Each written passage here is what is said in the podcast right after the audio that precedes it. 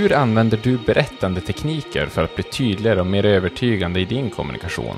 Varför har storytelling grepp sån effekt på oss människor och vad kan din organisation lära sig av de här greppen för att samarbeta bättre? Det här och mer utforskar vi i dagens avsnitt. Välkomna tillbaka till Transformationspodden. Samuel heter jag och idag sitter jag här med Per. Hallå Per! Hej Samuel, kul att få podda med dig igen. Ja, verkligen. Du och jag har ju poddat tillsammans i andra sammanhang, men inte just i Transformationspodden. Eh, och eh, det ska bli kul helt enkelt att vi får sitta och göra det här avsnittet. Och anledningen till att vi har den här kombinationen i podden är ju att vi ska prata ett ämne som ju på allra högsta vis relaterar till transformation och innovation och sånt som vi pratar om här i podden, men som kommer med en liten annan vinkel och det är ju storytelling och kommunikation. Um, hur blev det så att vi ska prata om det här, Per? Precis. Eh, det beror ju då på att du och jag har spenderat de senaste tio åren i alla fall med att undersöka hur man kan använda storytelling och berättande i sin kommunikation. Vi har ju eh, drivit ett företag tillsammans, ska sägas, innan vi började på, på Hello Future, eh, som var en textbyrå med ambitionen att försöka vara en textbyrå i den här digitala världen. Eh, hur gör mm. man det och vad finns det för, för sätt att, att sprida varumärkesberättelser och sälja produkter och allt annat som kommunikation ska åstadkomma. Så att vi har ju definitivt mm. grävt i det här väldigt länge och sen är vi båda eh, examinerade språkkonsulter i grund och botten. Så att det här med språk och berättande och kommunikation har, har ju varit våra, eh, våra yrkesbanor. Ja, precis. Så vi har ju jobbat länge tillsammans kring kommunikation. Man kan väl säga att vår resa började ju mycket med ja, men, sitta och skriva, man funderar på skrivprocess och hur bygger man en bra text och sådana här saker. Och sen börjar vi ju intressera oss mer och mer för, okej, okay, vänta, vad ligger bakom det här? Och så funderar man på hur man kan hitta rätt budskap som kan återanvändas i texter och sådär. Och sen så kommer man ännu längre bak och börjar fundera på men varumärkesfrågor och strategier och liksom de här. Äh, så vi har ju som backat tillbaka, tillbaka och sen känns det som att vi båda kände att ja, men det som är allra mest brännande och intressant, det är verkligen de här fundamentala principerna. Hur når man egentligen fram till en, till en människa? Alltså vad är det som fungerar? Vad är det som gör att man minns någonting, att man kommer ihåg någonting och hur kan man som organisation eller varumärke eller vad man då, hur man då stämplar sig som avsändare, hur kan man verkligen se till att, att eh, nå fram och bli, bli ihågkommen? Vad är det som fungerar? Så de där grundläggande frågorna. Och det är, jag tror att det är därför vi liksom har landat vid det här att storytelling då, eller berättande eller narrativa strukturer, vad vi nu sätter för stämpel på det, därför det är så intressant, för det handlar om de här fundamentala sätten eh, som, som vi kan nå fram på egentligen. Ja, nej men jag, jag håller med. Det är väldigt mycket brus i kommunikationsvärlden och den är väldigt vag och bred. Så att det är inte alldeles lätt att vara kommunikatör eh, nej. idag. Ska vi säga någonting, för jag tänker också den här relationen till då, för att eh, du, du och jag jobbar ju precis som alla våra kollegor som, som eh, man lyssnar på här i podden med innovationsprocesser och att eh, försöka eh, ja, men, hitta den här nya framtiden för organisation, omställningsprocesser och att guida genom dem. Då. Men vi kommer in med den här kommunikativa vinkeln och den ser vi ju blir allt mer relevant i de här osäkra tiderna när man måste kunna leda genom en förvirrad tid och i den här framåtrörelsen och skapa trygghet och så där så ser man ju hur den här kommunikativa aspekten blir viktigare och viktigare och viktigare. Ja, eh, verkligen. Och eh, jag, jag, brukar tänka på det som att du kan ta fram bra produkter, du kan ta fram bra, bra tjänster, du kan ha bra idéer på förändringar, men nästan vad du än vill göra som involverar att påverka andra människor så behöver du också få till den kommunikativa aspekten av det för att få med mm. människor, för att dela med dig av vad du har sett, för att det ska bli verklighet av det. Och det, den insikten, jag tror att både du och jag gjorde ju den någonstans när vi hade drivit en textbyrå ett, ett antal år och sen upptäckte vi tjänstedesignfältet och började mm. eh, egentligen prata med olika tjänstedesigners och få vara med i projekt med tjänstedesign och, och se vad vi kunde tillföra rent kommunikativt. Att många gånger handlar det om att ta en, en ny produkt, det kunde vara en ny app för ett stort bolag till exempel. Och med vår hjälp så kunde man sätta in den i en berättelse som visade, men var, varför har vi tagit fram den här? Vart kommer det ifrån? Eh, och hur kan den förändra människors liv? Så att man dels får med sig människor internt på det här bolaget som har tagit fram den här lösningen, så att man kan få mer pengar till den och mer ambassadörer för den, men också att man kan gå ut och börja testa den mot liksom, de människor man vill ska använda den till slut. Och där, där mm. blev det någon sorts uppvaknande för mig i alla fall, att det här med storytelling, det är ingenting som man bara det är ingen sidohobby eller något som är kul och bra att ha. Det är liksom i kärnan av att lyckas. Ja, alltså jag håller helt med. Det, det är liksom, eh, jag skulle säga, storytelling. Och nu, nu, slänger vi oss med det begreppet här och jag, jag tror att bland alla där ute som lyssnar just nu så finns det säkert lite, mm, vänta, vad är det exakt? Vad menar ni med det? Och det ska vi ju gräva ner oss i, för att det kan vi säga direkt att vi, vi ser ju inte på storytelling som liksom att oj, nu ska jag ta i och berätta berättelse. Det var en gång en användare, så alltså det är ju inte det där som är storytelling, utan det, det är någonting helt annat som vi ska gräva ner oss i. Men att lyckas berätta en berättelse om sin idé eller sin produkt som, som fångar, det, det är det det handlar om. Och det är som du säger, det är något som alla, alla har nytta av det. Alltså, och särskilt man ser nu att ska man som till exempel ledare kunna få med sin organisation på en förändringsresa och lämna den här trygga vrån och ta sig till något nytt, då måste man kunna berätta om den här framtiden och den här vägen fram dit på ett sätt som skapar trygghet och som skapar motivation att göra den här rörelsen. Så det är, det är en så viktig aspekt. Eller det, vi ska i alla fall slå ett slag för det den här närmsta kommande cirka timmen då, eller hur länge det tar för oss att nörda ner oss i, i storytellingens värld. Ja. Eh, Eh, vi har väl tänkt så här att vi ska börja lite grann eh, att rota i, liksom, i lite grunden och i, lite mer i de här problemen som jag tycker att vi har vidrört lite här i, i inledningen. Just varför vi ser att det är så viktigt med storytelling och lite de problem som kanske dyker upp när man inte riktigt lyckas då med, med kommunikationen och lyckas med sitt berättande på rätt sätt och, och varför vi har den, den här problematiken egentligen. Så att vi får lägga lite en, en grundplåt här först så vi vet liksom varför det är, varför det är så viktigt. Och eh, den första punkten som vi hade tänkt prata om här, det är just att vi ser ju, enligt vår erfarenhet som har varit in och ut i väldigt många organisationer och kommunicerat, stora, små, eh, privata, offentliga, så blir ju kommunikation väldigt ofta någonting som lite, det är som en, någonting som kommer in sen, det är lite någonting ovanpå det andra, det är inte, ofta inte lika gediget, inarbetat i en process som många andra aspekter är, om man tänker att man tidigt tänker på, vi måste tänka på ekonomin, eller vi måste tänka på tidsplanen, eller vi måste tänka på funktionaliteten, hur vi bygger den. Där är liksom kommunikation ofta inte riktigt med, skulle jag säga. Nej, men jag håller med. Det, det är ett eh, någonting som kommer in på slutet i många processer helt felaktigt för att det skapar inte alls förutsättningarna att kunna kommunicera någonting på ett vettigt sätt eftersom det bygger på att man den som ska kommunicera, de som ska kommunicera är, är med och förstår vad som händer från början och kan vara med också och, och driva eh, processen för vad det nu är man ska ta fram. Så att precis, historiskt så har, eftersom kommunikation är så brett det är så många yrkesgrupper som kan sägas arbeta med det. Och det är också en förmåga som är liksom distribuerad över egentligen alla som gör någonting. Alla behöver kommunicera. Och mm. därför, liksom, trösklarna känns ju mycket lägre för att skriva, eh, prata, hålla föredrag, allt vi nu kan, kan liksom rymma under det här med kommunikation. Vilket ju är jättemycket, mm. men om vi, om vi liksom nöjer oss med de sakerna just nu, så är de trösklarna till att skriva, stå och prata inför en grupp till exempel, väldigt mycket lägre än att sätta sig och koda någonting.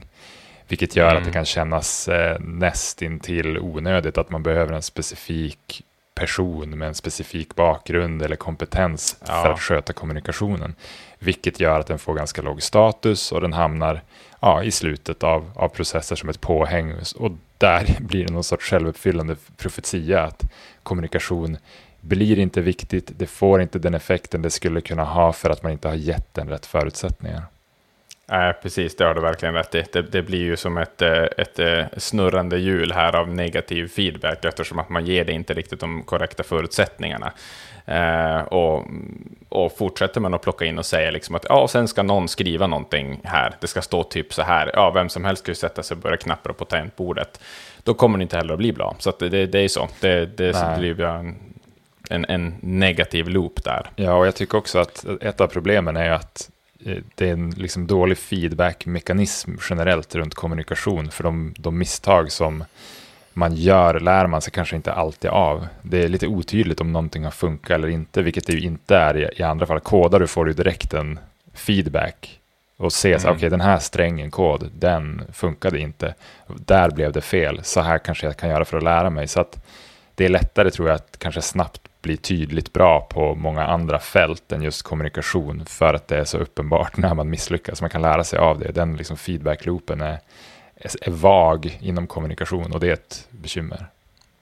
Ja, precis. Nej, alltså jag menar, du, du, och jag, vi har ju verkligen stångat oss mot det här när vi, i takt med att vi har gjort vår karriär. Det, det, det, vi blickade lite med avund mot andra typer av yrkesgrupper som ganska enkelt kunde säga, men så gör vi ett litet test här, så kan vi se hur många fler procent som trycker på den här knappen om den är en rutform och grön istället för rund och blå. Ja, men du vet, de där typerna av enkla grejer. Så satt man där och kliade sig ut, hur fasen ska vi testa det, fast för våra typer av texter? Vad händer om vi har den här rubriken eller det här anslaget eller det här tilltalet istället för det och sen inser man att hur ska vi isolera de effekterna, hur ska vi påvisa det och så där, utan kommunikation är kommer liksom från den humanistiska sidan, det är mjukt och det är liksom, man kan inte riktigt vara säker på vad som har gett vilken effekt, men ändå tror jag att alla vi, du och jag här och alla som lyssnar, kan plocka fram åtskilliga exempel där man är ganska säker på att här är det någonstans kommunikationen som har misslyckats. Och då tänker jag jättemycket på interna saker till att börja med, att man inser att nu, den där gruppen förstod inte alls vad vi menar med det här, den där chefen har inte förstått vad jag menar och, och så vidare.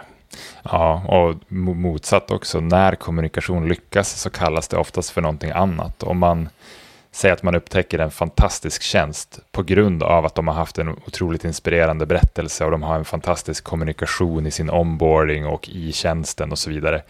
Jag inte ens jag går runt och tänker att oj vilken bra kommunikation, utan kommunikation blir osynlig när den gör sitt jobb. Och istället kan jag fokusera på själva tjänsten, på liksom min effekt av att använda den och det är den jag kommer att prata om. Och helt liksom mm. glömma bort vad som, vad som har gjort det ens möjligt från början, att jag ska kunna upptäcka och använda tjänsten. Mm. Ja, det är ju lite en, en, en klyscha som man slänger med, som man brukar säga att bra design är osynlig. Att, eh, ja, när du använder en tjänst som är jätteväl designad så är det aldrig det du kommer liksom sitta och berömma och uppskatta som en vanlig lekman. Och som du säger, samma sak gäller ju egentligen kommunikation. Alltså de enda gångerna jag tycker att man uppmärksammar det är väl när vi verkligen talar rent reklam, att någon kan säga oj, det där var en fyndig vändning på orden eller något sånt där, att liksom de rena orden får uppmärksamheten. Men det är ju mm. undantagen som bekräftar regeln, skulle jag säga. Eh, så att eh, det är ju kanske inte specifikt de situationerna vi pratar om här, utan nu när vi pratar om storytelling och, och kraften i, i narrativa strukturer, då pratar vi verkligen om det här mer komplexa kommunikativa situationer, där man ska få med sig en grupp eller få en idé att sätta sig i en publik eller i en organisation, eller liksom få spridning, och liksom hur ska man då använda, använda de här eh, greppen, helt enkelt. Yes, och en annan, eh, det här var ju liksom under flaggen att kommunikation ofta är någon sorts eftertanke i, i processer. Ja, en ja, för låg respekt eller vad man vill. Ja, precis. Och en annan, eh, om det då är en konsek om det är ett grundproblem som skapar konsekvensen att kommunikation blir en eftertanke eller tvärtom, det är lite svårt att säga, men det, jag upplever och har alltid upplevt att, att dialogen eh, inom kommunikationsfältet är så mycket mer underutvecklad än den till exempel är inom tjänstedesignfältet. Jag vet inte om du håller med mig där? Absolut, alltså återigen när vi gjorde vår lilla resa där och började pluggade på universitet i flera år för att lära sig bli duktig på eh, språk, att skriva och språkpsykologi och sociologi och alla sådana där saker så kom vi ju sen ut och sen insåg man att det var ändå väldigt mjukt och, och sådär humanistiskt som jag sa tidigare. Liksom. Och sen så när vi då plötsligt efter några år i yrkeslivet stötte på det här tjänstedesignfältet och det fanns processer och metodik och det fanns begrepp för det mesta och en tjänstedesigner som hade pluggat i Umeå och en tjänstedesigner som hade pluggat i New York, de hade plötsligt samma språk och en enhetlighet och en tydlig metodik och kunde förstå varandra och sådär. Och det var ju ett eh, någonting man blev väldigt avundsjuk på, eller vad skulle du säga? Ja, verkligen så. Och jag tänker att det, det, är intressant att se hur, om man är duktig på att prata och skriva Eh, när man växer upp så får man ju höra det. Det tror jag är någonting du också kanske fick höra i skolan. Eh, mm. Vilket kan bli en sorts curse i det att man, man liksom tar sig fram genom livet på att vara ganska duktig på att kommunicera. I, alltså man har en, en talang, en förmåga för det, man har naturligtvis tränat mycket också på det. Men det är väldigt olika mellan människor. Och problemet om man får den stämpeln att vara någon som är duktig på att kommunicera, på att skriva, är att du kan leva ett helt yrkesliv som någon form av kommunikatör utan att behöva ta till dig metoder, verktyg och om man, om man jämför det med till exempel, ja men ta tjänstedesign då, eftersom det så, ligger så nära oss, eftersom vi jobbar med det. Där tror jag inte det finns någon som kan leva, samma, leva ut samma karriär på att den var duktig på att rita när den växte upp till exempel. Nej, jag, jag förstår vad du menar utan att reducera till tjänstedesigners till att de, det, det de gör är att rita. Så Nej, det, det, är skillnad, precis. Det är, sam, det är lika stort avstånd mellan någon som är bra på att rita bara och någon som mm. är utbildad tjänstedesigner som det är på någon som är bra på att skriva bara och någon som är liksom utbildad kommunikatör eller utbildad mm. var, var det nu, för det finns så många olika roller och mm. titlar inom, inom kommunikationsfältet. Ja, nej men precis. och, och, och om man då säger så, okej, okay, men duger inte det? Jo, men alltså det kan ju vara, därför att om du har den här talangen och den här naturliga instinkten för att, att skriva till exempel, eller att nu har jag suttit och lyssnat på det här mötet och jag tror precis jag vet hur vi ska formulera ner det här i vårt eh, interna nyhetsbrev och så vet man att, ja men du Lena, du brukar få till det, du är skitbra på det. Eh, då kanske du har den här instinkten för att göra det.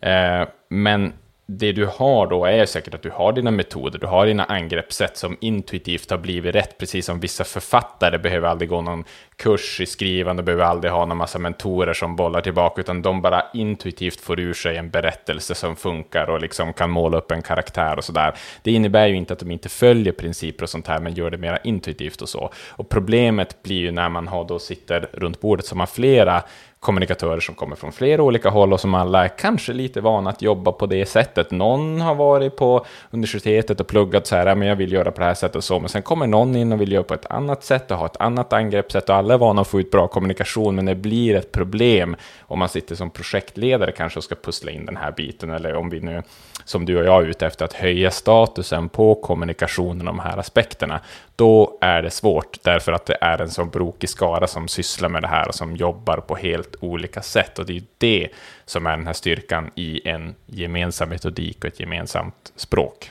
Det är det vi far efter. Där. Ja, och det behöver kontextualiseras tror jag också mycket tydligare för att man ska kunna prata om kommunikation på ett vettigt sätt. Det är en sak att vara en person som svarar på, på mail och är duktig på liksom att bygga den typen av relationer och en annan att vara den personen som kan skriva mikrocopy i en app.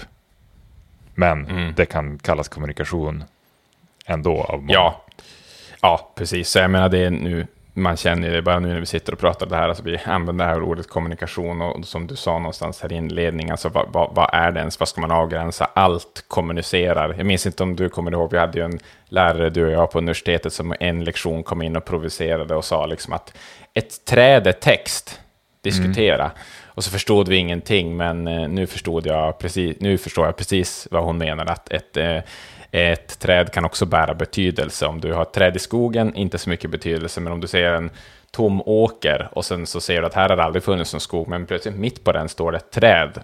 Okej, okay, vad betyder det? Någon har planterat ett träd där. Varför då? Finns det någonting där? Nu plötsligt har det börjat bära en betydelse och så vidare. Så men, vad är kommunikation, Per? och varför, varför är det text? Ja. Det, det hoppet nej, men... det är ju då, dåligt tycker jag. Det, det här, jo, nej, men... det här, alltså jag, jag, även om du fattar det här så tycker jag det här är en del av problemet med, med, den här, med det här fältet.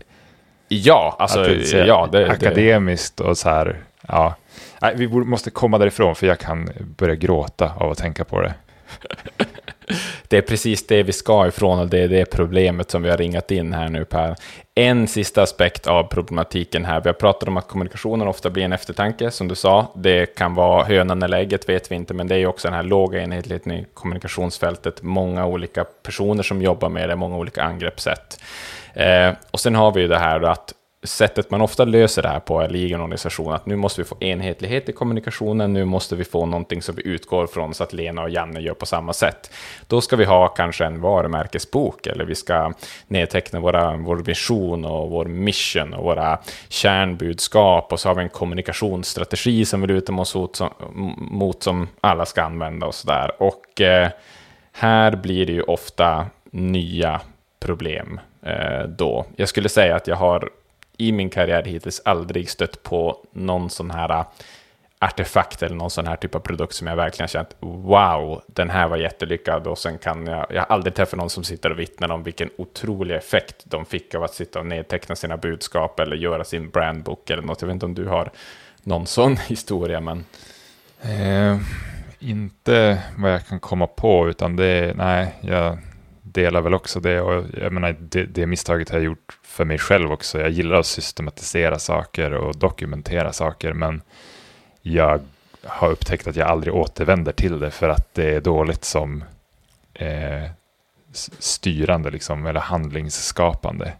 Det hamnar mm. i en fil eller i ett skrivbord utan att använda Ja, jag menar, hur många, hur många gånger har du och jag varit i den här situationen? Alltså, vi har ju konsultat mycket inom kommunikation och så, här, så kommer man ut till en ny kund som känner att de har någon typ av problem kring kommunikation eller inte får den effekten de är ute efter, eller det är någon vag beskrivning där. Så sitter man och pratar och så frågar man lite och sen, ja, men har ni någon kommunikationsstrategi eller något som ni lutar er mot? Och den kan vara fem år gammal, den kan vara fem månader eller fem veckor gammal. Men så visar det sig att var var finns den då? Ja, den är i någon mapp någonstans. Som hade du koll på var vi hade lagt den? Eller är den där borta i skrivbordslådan? Eller vad? Ja, och den har fått det är tveksamt hur ska man använda den där och det, det, är olika problem hit och dit och ja, nu har vi ju tagit fram den där, men jag vet inte riktigt. Det känns som att vi behöver något mer ändå, så har man lagt väldigt stor energi på någonting, som sagt, antingen nyligt eller för länge sedan, men det har ändå sällan be, någon bevittnad effekt. Ja, och om det hade haft en bevittnad effekt, då hade man ju, alltså om man jämför det med till exempel fotboll, ta professionell fotboll, de bästa klubbarna i världen, de bästa spelarna, de bästa träningen, tränarna. Eh, då skulle ju den bästa tränaren kunna kliva in där, skriva ner en playbook över hur de ska spela och hur de ska tänka och hur de ska göra. Lägga den i omklädningsrummet och tacka för sig och så skulle det bara funka. Det gör ju ingen för vi vet att man måste träna nöta, testa, ändra, vrida, vända, prata om det. Mm. Ändå tror man på något vis inom organisationer att varumärken, visioner, missioner, strategier, att det kan nedtecknas utan att det får några andra liksom, praktiska konsekvenser och ändå att det ska fungera. Mm. Nej, det är ju, nej det, så är det. Det finns ju egentligen väldigt få fält som har samma typer av eh, karaktäristika som kommunikation då, där man försöker göra på det sättet. För det är klart att du kan ha en väldigt tjock luntan manual eh, som, där du kan bläddra till sidan 118 för att ta reda på vad som du ska göra om det här felmeddelandet har dykt upp på en stor maskin som står och spottar ur sig plastlock. Men, men det är liksom en maskin och du kan inte operera kommunikation i en levande organisation på det sättet. Det går tyvärr inte att liksom göra en tjockare och tjockare lunta som dikterar hur vi ska jobba. Och det här gäller för Twitter, tre sidor med instruktioner bara för hur vi skriver på Twitter, för att så funkar inte kommunikation. Um, det, det nej, jag, jag trodde någonstans när jag kom ut i den här branschen i början att men det måste kunna gå att hitta något sånt där. Och som vi ska komma till senare här, så det vi inte är emot att nedteckna någonting överhuvudtaget, eller att sitta och diskutera och bestämma sig för någonting. Men de här nådiga luntorna med varumärkesböcker och så, det är, ja, om man som sitter och lyssnar på det här och känner att men vi har en som är jättebra, som man använder jättemycket, allt sånt här, då får man gärna höra av sig, för då vill jag gärna höra och se vad har man skrivit i den och vad är det som faktiskt har fått effekt. För oftast är det historien man möter att det är väldigt svårt att få effekt med de här typen av, av, av dokument. Mm. Och lite så här innan vi kommer in nu på själva Gotland här, om vi ser liksom den bilden vi målar upp nu, problematiken kring, kring kommunikation, så har vi egentligen en slutpunkt skulle vi säga, som handlar om att kommunikation liksom blir av alla de här effekterna när de samspelar blir liksom ett måste, det blir någonting jobbigt i organisationen, så ska vi ut och kommunicera det här och det är ingen som förstår och det blir bara, det blir ett hinder att ta sig över istället för att det blir någonting inspirerande och, och verkligen roligt att, att göra. Jag vet inte om du delar den känslan? Men... Jag vet inte, det känns som att när saker blir otydliga så blir de jobbiga. Eh, och mer av ett problem än av, av liksom att kunna se, se det som ett verktyg som kan skapa en framtid. Eh, så att det ska bli, nu har det varit långt intro här, men, men tanken är att vi nu ska försöka ta bort en massa brus runt kommunikation och gå back to the basics och förstå vad som fundamentet för det är. Och sen mm. prata konkret om ett, ett ramverk för storytelling som man kan börja använda. Precis, så att eh, den här kunskapen, vi vill ju backa tillbaka lite bara för att verkligen undanröja allt som nu är och tänka bort hur man jobbar med kommunikation eller ser på det idag och verkligen komma tillbaka till de här grundläggande principerna till, till varför vi ens kommunicerar. För som vi sa lite i introt, det är där vi menar att de här riktiga lärdomarna finns att hitta för hur man lyckas, lyckas med det här. Men eh, Per, det är du som börjar vara vår pilot här mm. nu då, back to the basics. Hur, ja. hur långt är det vi ska backa bandet egentligen? Ja, men jag, jag tänker så här, när jag satt och funderade över det här avsnittet, då började jag tänka på en bok som har varit en av de mer viktiga böckerna för mig de senaste åren i alla fall och det är Sapiens av Yuval Noah Harari och jag vet att du har läst den, det stämmer va? Ja, jo, och jag stämmer in på det också när jag läste den. Det var, det var en tankeställare, som jag tror det har varit för många. Så att, eh, har man inte läst den, en varm rekommendation, även om vi kommer prata om delar av den här nu idag, så finns det mycket mer. Precis, den, en av de mest täta böckerna jag har läst i form av vad den skapar värde för, på varje sida. Och den går att återvända till många gånger också. Men en del av den där boken, eh, i den så pratar han om den kognitiva revolutionen. Och det är där vi också ska börja för att till slut komma fram till att förstå vad storytelling egentligen är för någonting. Så Samuel, vad gjorde du för 30 000 till 70 000 år sedan? Ja, jag vet inte, samlade på mig DNA-strängar som kunde senare användas. Exakt, Nej, du, du var inte superpåtänkt eh, kan man Nej, säga. kan man inte säga. Ändå Nej. så skulle man, man skulle kunna ta en människa från den här tiden, sätta den bredvid dig här och nu, skanna hjärnan och inte upptäcka några skillnader. Mm. Det var ju du. Det så att det säga. är mäktigt faktiskt. Så allting som har hänt sedan dess, det är, det är inte en biologisk evolution utan en teknologisk. En kulturell mm. och så vidare. Eh, men för 30 till 70 000 år sedan så inträffade i alla fall den här kognitiva revolutionen som har gjort oss till de vi är idag. Och det var någonting av någon anledning i våra hjärnor som, som förändrades så att vi kunde börja tänka och kommunicera på sätt som vi inte hade, hade kunnat göra tidigare. Och det som hände var att vi plötsligt kunde förmedla mycket, mycket större mängder information mellan varandra. Eh, och en teori är att, att det här språket som utvecklades då, det var ett sätt att skvallra för oss. Alltså att vi först och främst, och det har man ju hört från många håll och det är många studier sedan dess som har bekräftat den här teorin, att vi är ett socialt djur först och främst. Eh, vi, våra hjärnor är organiserade för att prioritera samarbete eftersom det är en så stor nyckel för människan att överleva. Och för att vi ska kunna samarbeta så behöver vi veta vem i en grupp som vi kan lita på, vem vi inte kan lita på, vem som har bråkat med vem och vem som har barn med någon annan och vem som är skyldig någon någonting och så vidare och så vidare och så vidare. Mm. Utöver alla de här grundfunktionerna med språket som att kunna peka ut att ja, men där borta springer ett lejon och igår så var lejonet här den här tiden så du kanske borde tänka efter imorgon när du ska tvätta. Vilket ju mm. också är en väldigt avancerad liksom, användning av språket. Men just det här sociala, just det här att kunna skvallra, det tror man har varit eh, huvud, så att säga, funktionen i den riktning som språket har utvecklats. Så att det ska vi komma mm. ihåg. Det är jätteviktigt sen när vi kommer in på storytelling. Språk mm. är ett sätt att skvallra för att vi är sociala. Mm. Eh, så att med språket då så kunde vi ju börja hålla reda på det här skvallret och med vår ökade förmåga att tänka. Vilket gjorde att ja, men om jag kan hålla reda på vilka som är kompisar med varandra i större utsträckning och vilka som inte är det då kan jag ju börja lita på fler människor och tack vare det börja samarbeta i mycket, mycket större grupper än vad som har varit möjligt tidigt. Vilket mm. gjorde, gjorde det här att vi kunde börja alltså, samarbeta på ett mycket mer sofistikerat sätt.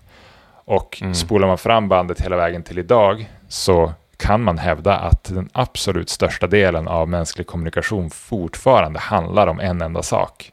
Och det är skvaller. Och det är mm. bara att titta på det, så här, men hur har du kommunicerat den här veckan till exempel?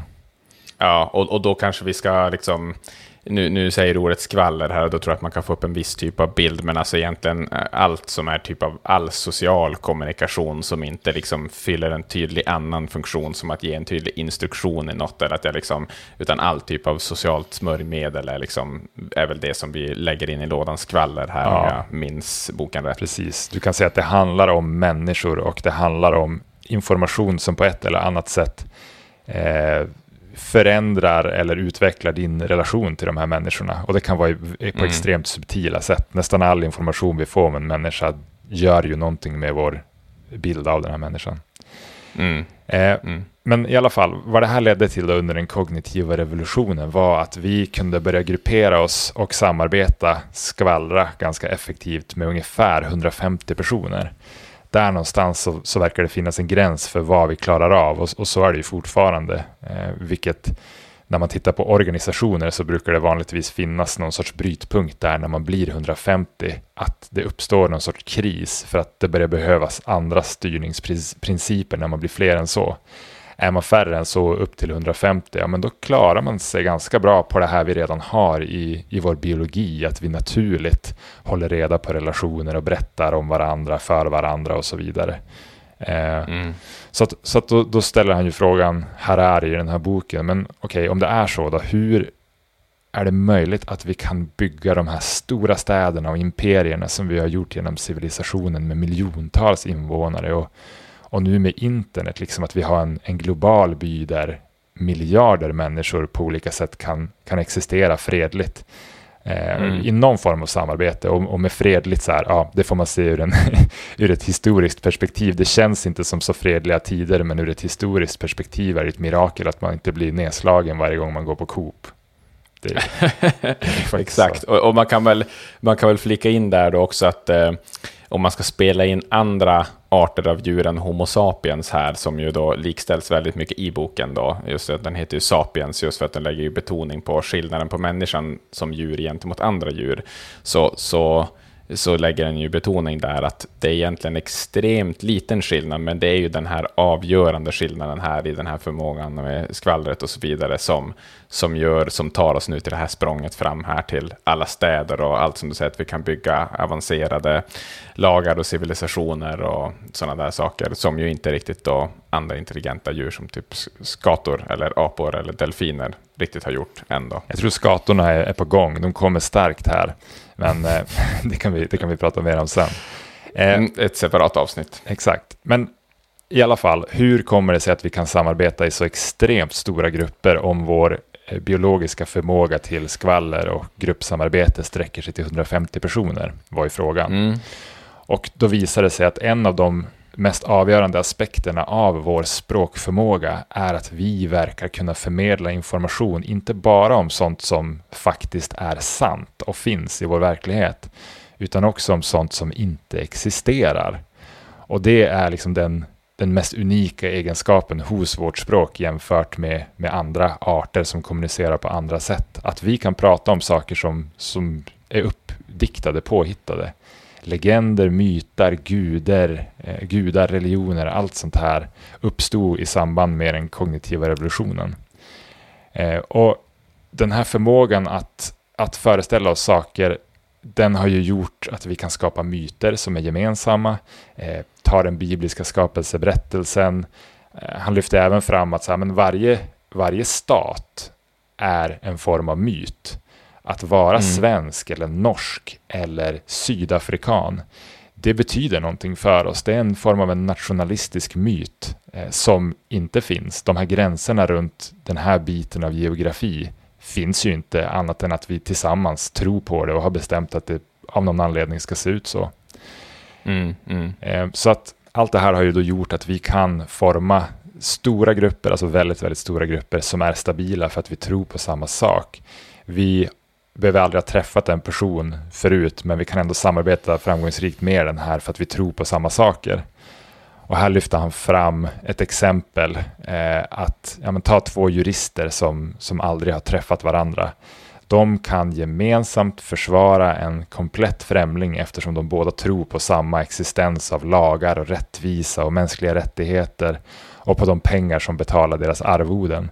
Och ingen mm. av de här sakerna, pengar känns ju så verkligt och mänskliga rättigheter känns så verkligt, men det är uppdiktat, det finns inte, det existerar i samförstånd mellan människor för att vi tror på det här och så länge vi gör det mm. så kommer det funka. Eh, ja, men det är precis en bra checkfråga där är ju typ den här att vad händer om alla, vad händer om alla i min stad slutar tro på X imorgon? Och skulle allt falla samman då? Och ja, det är om vi alla bestämmer oss för att, nej men vadå pengar? Ja. Då, då blir det ju kollaps, utan det är liksom en gemensamt någonting som har uppdiktat. Och när man inser, om man börjar angripa det, eller börjar man angripa saker med det tankesättet, då inser man hur otroligt mycket det är som vi bara, vi har bara hittat på och bestämt oss tillsammans för att det är så här. Och det, jag, tycker, jag kan verkligen rekommendera att man, om man har Twitter, så kan man börja följa lite så här bitcoin-människor där.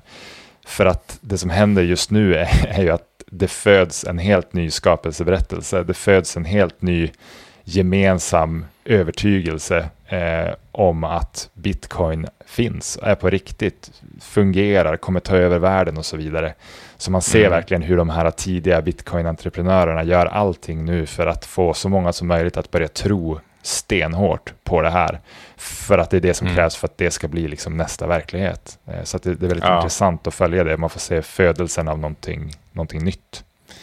Ja, exakt. Och det är lite som att alltså, och då, för nu ser man ju många som, men vadå bitcoin? Och det är liksom, vadå, det är ju pengar som inte finns eller någonting. Och så inser man bara att nej, men det, det du kallar vanliga pengar, det finns inte heller. Det är bara en väldigt etablerad historia som väldigt många eh, har signat upp sig på, så att säga. Utan, och nu är det ju då en, eh, skulle jag säga, egentligen handlar det om storytelling då, och berättandet. Och att den här berättelsen om bitcoin och varför det är bättre, varför det verkligen finns och varför det är så starkt Eh, om den växer sig stark och får många följare så kommer den att ersätta den vanliga berättelsen om pengar, ja. så att säga, om man ser det genom det här frameworket. Och den berättelsen, som vi kommer komma in på sen, den berättelsen missgynnas ju inte direkt av det, det till synes kaosartade läget i världen just nu. Nej, exakt. Eh, så okej, okay, så att allt, all, alla de här sakerna vi har pratat om nu är ju olika former av berättelser. Det finns inga pengar, de, de har vi hittat på. Det finns inga lagar och rättigheter som vi kan undersöka med mikroskop på liksom vetenskaplig väg, utan det, det är berättelser. Mm. Och det som är viktigt med en berättelse, när den blir sann, så att säga, det är när tillräckligt många tror på den. Så att mm. det, det, här är som den, den, ja, den stora poängen jag vill att man tar med sig från den här eh, långa bakgrunden. Vill man bli effektiv med en berättelse så behöver man få människor som inte nödvändigtvis känner dig eller känner varandra, att tro på det, att se det framför sig för att de ska kunna arbeta tillsammans eller tillsammans med dig. Eh, mm. och, och, med samarbete i det här fallet så menar jag också att kunder kanske, att, att du ska få kunder att köpa av dig eller att du ska få medborgare eh, att, att göra som du vill, använda en tjänst som du vill och så vidare och så vidare. Eh, mm. En effektiv berättelse helt enkelt, det är liksom någonting som många tror på.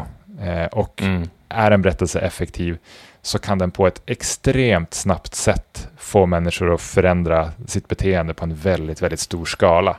Och det är det mm. som har hänt eftersom den biologiska evolutionen är så långsam. Det har inte hänt någonting med en människas hjärna på 30 000 år sedan. Eh, och, och, här som sagt, nu kanske det sitter någon forskare här och, och skjuter ner mig. Eh, och då må det vara så. Men jag kan inte de exakta årtalen för när saker händer i biologisk evolution. Poängen är att det går väldigt långsamt och ställt mot den teknologiska kulturella revolutionen som mm. går så himla snabb så inser man att det finns någonting annat som driver på och där har, där har berättelser och förmågan att tro på samma saker en extremt stor roll att spela. Mm. Eh, så kort bara sammanfattning då innan jag ska släppa in till dig eh, så att du ska få prata om okej, okay, men vad är då storytelling? Nu när vi vet den här bakgrunden och hur viktiga berättelser är för oss och att de kommer från vår förmåga att skvallra och vår, vårt behov av, av att vara en social art för att överleva.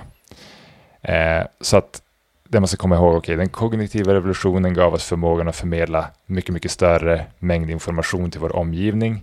Eh, primärt om sociala relationer, sånt som inte existerar också. Och tack vare det så kunde vi jobba i allt större grupper och de här grupperna kunde hålla ihop. De kunde fortsätta att agera fredligt mot varandra och eh, att, att berätta bra berättelser, som sagt, det handlar om att kunna få människor att arbeta tillsammans, göra stora förändringar i sitt sociala beteende som annars aldrig hade varit möjliga. Det är, mm. det är den bakgrund jag tänker att vi tar med oss in i det här. Ja, precis. Och jag, jag tänker på, jag minns när jag hade läst Sapiens, alltså just den här stora, att det Eh, Eh, det finns ju, om vi ska bryta ner ett väldigt konkret exempel där, som man tänker liksom hur, hur kom det sig att människan kunde börja ta över världen? Alltså om vi, om vi ser så, liksom som, som på det sätt som människan har gjort, man ser att, vänta nu här, en enskild varg mot en enskild människa, då ligger man ju jäkligt risigt till, eller en björn, eller liksom valfritt annat eh, häftigt djur som fanns förr i tiden, som människan sen då har utrotat. Och det var ju liksom där att människor kom på, tack vare den här kommunikationsförmågan, att men vänta nu här, jag kan jag har en liten idé här, så nu berättar jag en berättelse och liksom målar upp en bild av hur vi bygger en fälla och allt sånt här, och då kan jag få folk med mig och liksom sådär. Och liksom att från den saken att vi gillar en fälla för de här björnarna, och så fångar vi dem på det sättet och övervinner dem, och sen så från det enkla exemplet fram till nutid, så är det precis så liksom människan har liksom kommit till den punkten vi har nu, att vi kan berätta, berättelse måla upp och så kan vi samarbeta kring det.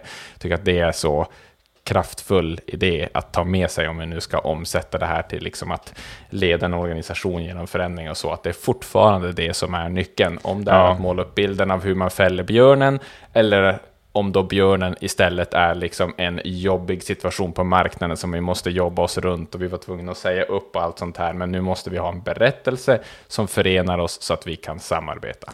Och det är ibland, fortfarande det. Ja, men verkligen. Och ibland brukar jag göra det tankeexperimentet för mig själv om jag har ett, ett uppdrag eh, som behöver kommunikation. Att så här, okej, okay, om det här var i en grotta för 30 000 år sedan, där det fanns tio människor, hur skulle jag göra det här uppdraget då? Ja, men jag skulle behöva påverka den där personen och kanske den personen med högst status så att den personen skulle berätta för de andra så att de trodde på det, för de litar inte på mig så mycket. Och sen mm. tar jag bort grottan och översätter det till idag hur kan jag göra det här idag? Ja, men just det, nu finns det massmedia, nu finns det sociala medier. Jag kanske kan söka upp människan med störst, högst mm. status inom det här ämnet där. Och plötsligt så, så gör man saker från grundprinciper som är rätt, ja. istället för att drunkna i alla möjligheter som finns. Ja, exakt. Och där understryker du någonting igen som jag tror Eh, vi försökte väl att skicka med det redan i början av avsnittet, men innan vi går vidare så vill jag understryka det igen. Just alltså varför hamnar man här? Varför hamnar vi 30 000 år tillbaka i den kognitiva revolutionen? Det är just för att motsatsen, eh, som du är inne på idag, är ju att det blir otroligt mycket fokus på det som är yta och fernissan. Vänta, den här kanalen och på Facebook, hur ska vi göra där? Vad ska vi göra på Twitter? Nu såg jag, men alla ungdomar är på TikTok, vad ska vi göra på TikTok? Och de liksom bara lugn, det är fortfarande allt det här som gäller. Det är fortfarande att vi ska fälla björnen med en fälla, så att säga. Eller som du säger då, att egentligen hittar du tillbaka till de principerna som gällde i grottan, då, då har du hittat rätt. Och sen kommer den här lilla twisten att okej, okay, mediet, alltså liksom kanalen vi väljer i det här fallet råkar vara Facebook. Förr i grottan hade bara kunnat gå fram till den där killen med, med liksom stora skägget och övertyga honom. Liksom, nu tar jag via Facebook. Det är enda skillnaden egentligen. Alltså, de här fundamenten är så mycket viktigare än exakta kanalen och sådana där saker. Verkligen, men nu är jag ju nyfiken. Det, på vårt kontor i Umeå så har det stått en liksom ovanligt tjock bok väldigt länge som jag har tänkt att den här borde jag läsa. Men jag har bara mm. inte orkat lyfta ner den från bokhyllan. Men det har ju du gjort. Och den, det, det, den handlar om storytelling. Ja, alltså det, det är ju en sån här bok som eh, Alltså, den är skriven av Christopher Booker, den numera avliden brittisk journalist. Då. Och den, han, den heter The Seven Basic Plots, Why We Tell Stories. Uh, och det tog honom typ 34 år att skriva den, och den är typ 800 sidor, så det är en sån här bok som, wow. har du någon i din närhet som har läst den, eller känner du någon i en podd som har läst den, så kanske du kan låta den personen plocka godbitarna. uh, det finns mycket annat att läsa, men uh, jag läste under en period då jag var sjukt intresserad av de här sakerna kring narrativ och liksom baserna i historier. För, för det han gör i den boken egentligen, då, The Seven Basic Plots, alltså han pratar egentligen då, hans teori är att det finns egentligen bara sju grundläggande historier om man ser till då hur de, de här grundläggande fundamenten eh, läggs upp. Och sen finns det andra som har lagt fram att nej, det finns bara tre historier, det finns tio och så här. Och det är inte jätteviktigt, men det som är sjukt intressant i den här boken och det han gör i den här 34-åriga Odysseen då, är att han går ju till grunden och analyserar strukturer i våra mänskliga berättelser från liksom Odysseen som exempel, eller mm. Gilgamesh-eposet och sådana här, oh, vad är våra allra första berättelser, fram till eh, liksom, Eh, Marvels Avengers eller någonting sånt här och eh, menar ju då på att det är samma återkommande grundläggande fundament som återkommer igen och igen. Och det här visar han ju otroligt övertygande genom att dissekera åtskilliga berättelser, att vi har tydliga teman och arketyper som återkommer igen och igen och manifesterar sig i våra berättelser.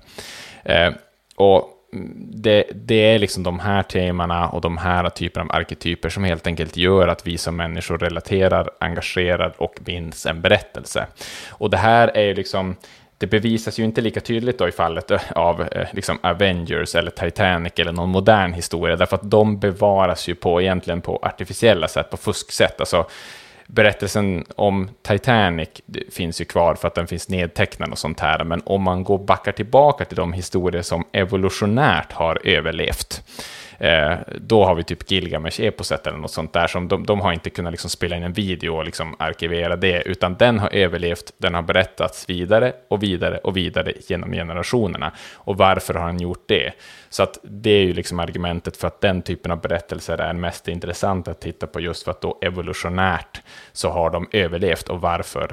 Och eh, det han visar ju på då är ju att eh, det är egentligen inte för att liksom, det här receptet funkar i en berättelse och det här och det här, utan det är att de här berättelserna som fungerar, de aktiverar vissa latenta saker hos oss som vi som alla människor, oavsett kultur, oavsett ålder och sånt här, som vi bara som vi responderar på. Och sen så lyckas då eh, skickliga historieberättare lyckas liksom aktivera de här.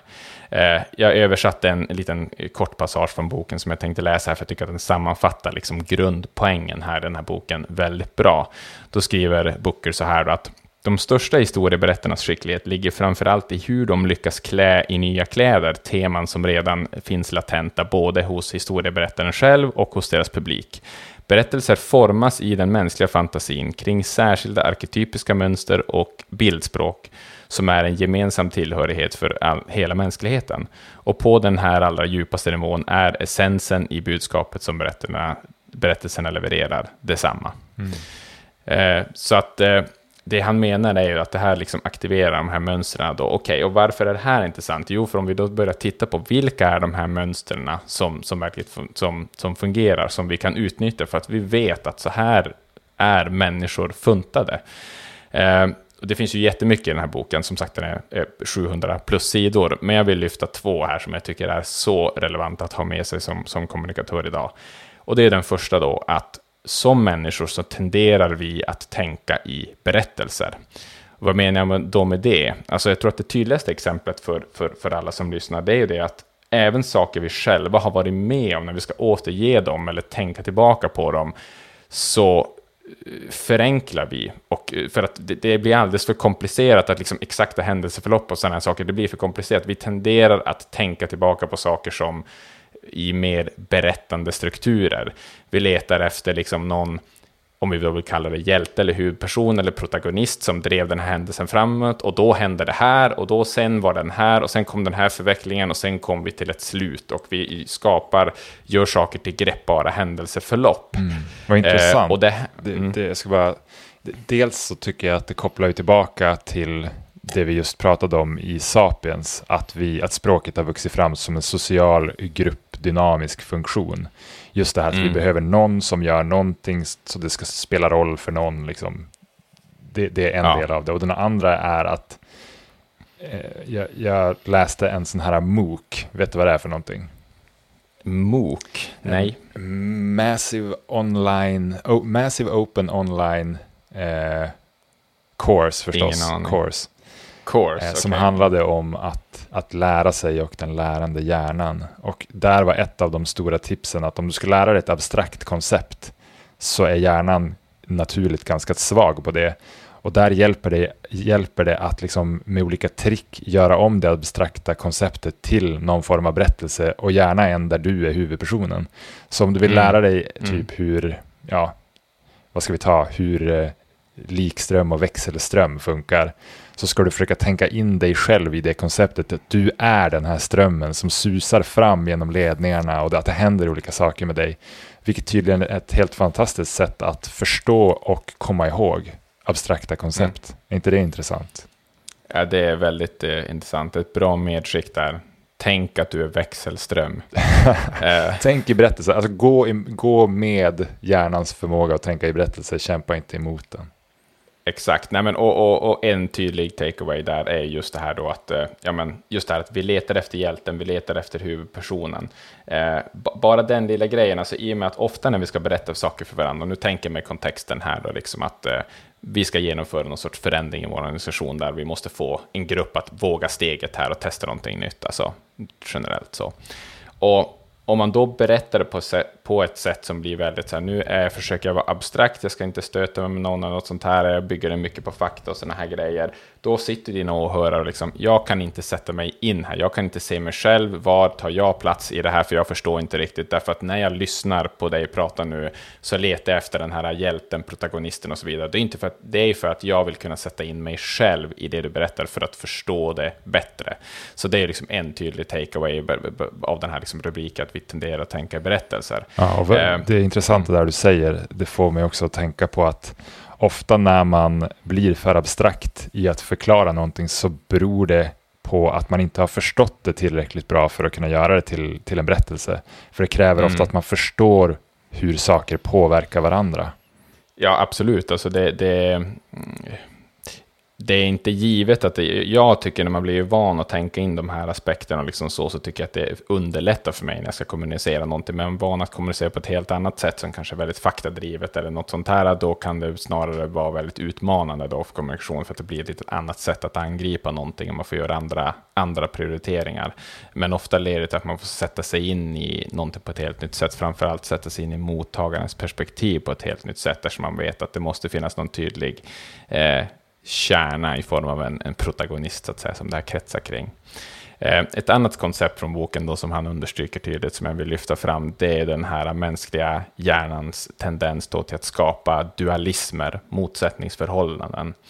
Eh, och det är liksom återigen supertydligt i mänsklighetens liksom, eh, tusen år och tusen år av berättande, att vi, vi skapar dualismer. Och det här är så givet för oss att man, man tänker knappt på det. Men den här boken pratar om så tänkte jag, ja, så här är det ju liksom.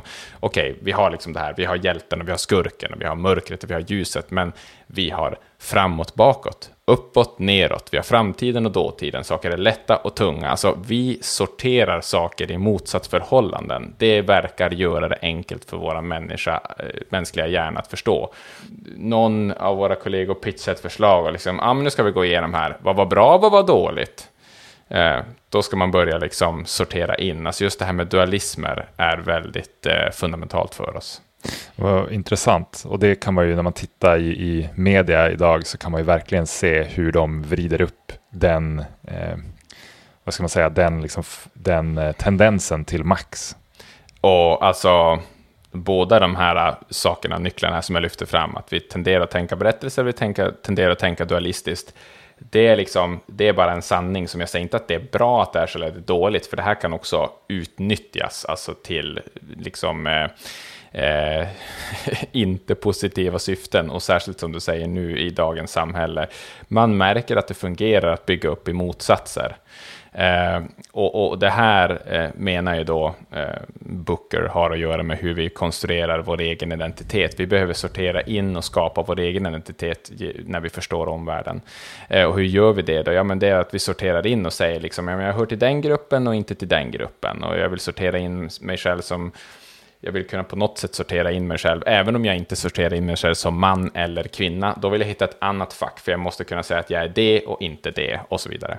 Ja, eh, spännande. Va, vad tycker du när du tittar på filmer eller läser böcker idag och, och har läst det här 34 års eposet. Ser du, ser du det som i The Matrix, att du ser beståndsdelarna och funktionerna? Kan du, kan du plocka isär filmer och kategorisera dem väldigt enkelt nu?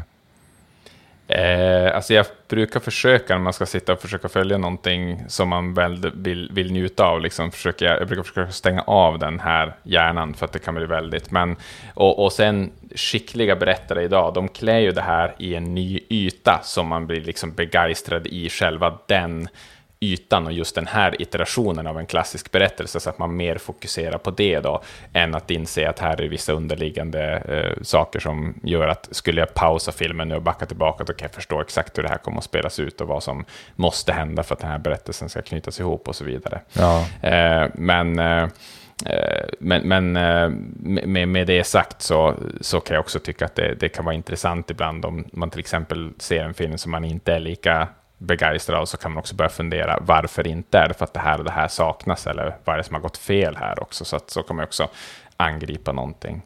Eh, jag vill bara plantera den också just vad gäller det här med motsatser och så då, att en av de klassiska motsatserna i berättande är att man har den här huvudpersonen och sen måste man ha antagonisten, den som står emot så att säga, den här fienden eller vad det nu är. Och det är ju ett klassiskt så här motsatsförhållande som också är otroligt användbart i, i liksom eh, när man ska kommunicera då, alltså som organisation eller som, som varumärke, men det ska vi återkomma lite till, lite till sen. Men, men om det är någonting man ska ta med sig från den här, den här boken och den här långa, långa liksom, eh, eh och liksom turen genom mänskligt berättande, så är det ju liksom det att berättelser fungerar för att de aktiverar någonting som ligger liksom i, i alla oss människor. Det är inte liksom att åh, folk är så lätt lurade från att gå på den här storyn, bara man liksom bygger upp det lite dramatiskt så, så, så, så går man på det. Det är, inte, det är inte så det funkar, utan det är liksom nyckeln till stark kommunikation som man ska minnas, utnyttja de här liksom, narrativa nycklarna, för att ja, det, det, är så vi är lagda. Och det behöver ju inte, alltså ibland kan folk nästan tänka att bara för att man ska berätta en historia så ska det vara uppdiktat, påhittat och falskt i bemärkelsen att man mm. medvetet ska liksom lura någon eller förklä någonting. Men det, behöver, ja. det kan ju vara hur sant som helst. Det enda som det handlar ja, om är ju att få spridning på det. Det, det måste ju vara sant, liksom, så det är inte alls det det handlar om att dikta ihop saker och sådär, utan det handlar liksom om att eh, det handlar om hur man strukturerar och hur man väljer att framea det och fokusera en, fokusera en berättelse. Vi tänkte komma in på ett litet exempel här om vi ska börja översätta, bara hur ser vi att de här principerna då och så omsätts i, i världen idag för att eh, organisationer och, och, och bolag ska lys, eh, lyckas. Ja, och jag tänkte att det vore intressant, alltså man kan göra det här på två sätt tänkte jag från början. Man kan, antingen, man kan ta ett företag, eftersom det nu är spännande att titta på det utifrån ett affärs, eh, en affärskontext, så skulle man kunna ta ett företag och göra en ordentlig analys på det utifrån storytellingprinciper. principer men jag tänkte att det vore nästan ännu intressantare att se så här, vi tar ett företag som vi båda är bekanta med. I det här fallet har jag valt Tesla, elbilstillverkaren. Och sen ser vi utan att göra någon större, liksom, att läsa på eller göra någon analys, vad, hur uppfattar vi deras berättelse? För det är ju någonstans sanningen. Vad har nått ut till oss? Det är mm. deras berättelse som lever i, i våra huvuden. Mm. Och Tesla är ju för, för den som inte har, eh, har, har koll, jag tror att de flesta troligen vet ganska väl vad Tesla är idag. Men det är alltså en eh, elbilstillverkare framför allt, sen gör de solceller också och typ ellagringslösningar. Eh, mm. grundat av en, en kille som heter Elon Musk som är en otroligt omtalad eh, entreprenör just nu, en, en ingenjör, en tänkare från Sydafrika ursprungligen, har bott i Kanada och, och USA också, håller just nu på, på att skapa Gigafactory i Berlin, så han är där mycket. Han, han har grundat SpaceX, han har grundat Neuralink som är ett så här brain interface, eh, en maskin som ska förstärka effekten eh, eller förstärka funktionen av vår, vår hjärna på ett intressant sätt. Eh. Paypal, Paypal och så vidare. Och bara här för några veckor sedan när vi spelade in det här så, så gick han om Jeff Bezos och blev den, den rikaste personen i världen på grund av, av Teslas börsutveckling. Så att han, mm. han är rik på grund av Tesla och SpaceX framför allt nu, eller sådär multirik. Sen har han gjort en massa lyckade saker innan det och han, han, han har fler företag än så också. Så att han, han är väl också den personen som har gett inspiration till Robert Downey Jr.s tolkning av Iron Man, om jag har fattat saken mm. rätt. Eh. Då vi tillbaka, loopade vi tillbaka till Marvel som jag nämnde tidigare. Jo, den här uh, lite, lite lätt kanske då liksom uh, storslaget tänkande entreprenören som inte är helt uh, okontroversiell heller. Han vill ju kolon kolonialisera Mars till exempel. Mm. Eh, men om jag frågar dig då Samuel, eh, om vi börjar med antagonisten. Finns det en stark antagonist i berättelsen om Tesla hos dig? Ja, det, det, gör det. Det var en av de första sakerna som jag tyckte när Tesla verkligen började ta utrymme på marknaden och ut och, och de deras som har liksom märkt att de klev ju liksom ut och hade målat ut en fiende som de skulle nedgöra. Det var ju liksom klimatförändringarna. Att vi är, liksom, eh, vi är ute på, på en quest så att säga. Eh, så att det, det, liksom, det var ett av de första företagen man märkte att okej, okay, här ser man ju styrkan i att komma ut och inte bara så här äh, säga att vi finns till för den här grejen och den, den är bra, nu ska vi göra en bra grej, utan vi finns till för att vi ska nedgöra en, en fiende egentligen, och det är klimatförändringen då. Och sen så kan man väl säga då, sen, då blir det ju lite indirekt, vilka är det de också tar ner på vägen? Det är väl kanske de små orkerna som skickas ut från Mordor eller någonting liknande som liksom, ja, de andra bilföretagen och sånt här, ja, de blir ju våra konkurrenter, men det är inte de som är fienderna, utan det är ju klimatförändringen som de fokuserar sig på, så får de kliva över lik för att vinna mot klimatförändringarna, typ. Varför är klimatförändringen en så bra antagonist, eller så här, är det en bra antagonist och varför? Ja, vad är en bra antagonist? Alltså det, ja, det, det är väl, den är ju bra på det sättet att den eh, det är nog väldigt många som skriver under på att det är en antagonist som behöver nedgöras, så att du har ju nog säkert en, en stor eh, urvalsgrupp att rekrytera från som liksom, ja men jag vill också hjälpa till att bekämpa klimatförändringarna. Eh, så på så sätt är det en bra antagonist. Det som inte är bra med klimatförändring som antagonist är ju att den är liksom ansiktslös och lite luddig. Och det kämpar ju de med att göra, då, liksom att hur konkretiserar man det här, liksom att om man sitter och kör i en Tesla så kanske de måste väldigt visuellt tydligt visa hur mycket utsläpp du har sparat och lite sådana där saker för att signalera tillbaka till att nu hjälper du till att bekämpa den här. För att eh, i, i liksom en Hollywood-berättelse är det väldigt tydligt om hjältarna får in en träff på skurken och liksom får en, han får liksom en, en eh, rak höger på hakan klimatförändringen är lite luddig på så sätt och därför även i den samhälleliga debatten så tenderar ju då att liksom, nej men fienderna är storbolagen eller fienderna är gubbar som kör jeepar och så här. Det ska liksom personifieras och allt det handlar ju om våran tendens att tänka i vilka är de goda och vilka är the bad guys. Mm. Ja, jag tycker också man kan säga att klimatförändringen är ju bra så tillvida att den är så ständigt närvarande överallt. Det är mm. inte direkt så att Tesla behöver anstränga sig för att måla ut hur farlig den här skurken är. Och sen behöver inte påminna som att den finns eller någonting. Nej, nej. och konsekvensen av den, om den här skurken skulle segra i berättelsen, den är ju så läskig för mänskligheten. Att bara mm. det liksom är ett starkt incitament, incitament till att vilja stötta en hjälte som, som slåss mot den, mm. den antagonisten.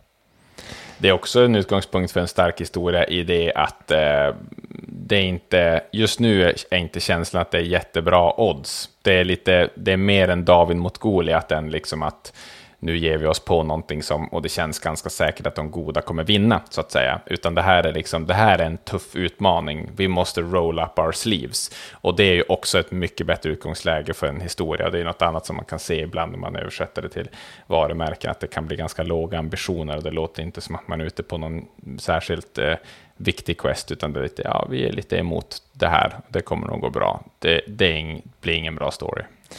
Nej, en annan intressant del av Teslas story är deras egen roll i den här berättelsen. Och vi kommer komma in lite grann på det här med roller i berättelsen. Eh, men, ett vanligt misstag som många varumärken gör är att man positionerar sig själv som den stora hjälten i berättelsen. Vilket mm. är väldigt, eh, ja, det är inte så effektivt helt enkelt har man sett när man har tittat på det. Eh, det är mycket bättre att som varumärke positionera sig som en guide och att den som tar till sig berättelsen får känna sig som liksom centralgestalt och hjälten och den som har möjlighet att göra stor förändring och så vidare. Och mm. det här har ju Tesla gjort på ett mästerligt sätt genom att anta missionen, och nu läser jag från deras webbsida på engelska, to accelerate the world's transition to sustainable energy. Och de har ju gått ut väldigt tidigt och sagt att så här, den här branschen, bilbranschen, den är extremt svår att slå sig in på. Elon Musk uppskattade när de startade att de hade någonstans 20 procent eller mindre än 20 procents chans att ens överleva Tesla, men det gjorde de. Och mm.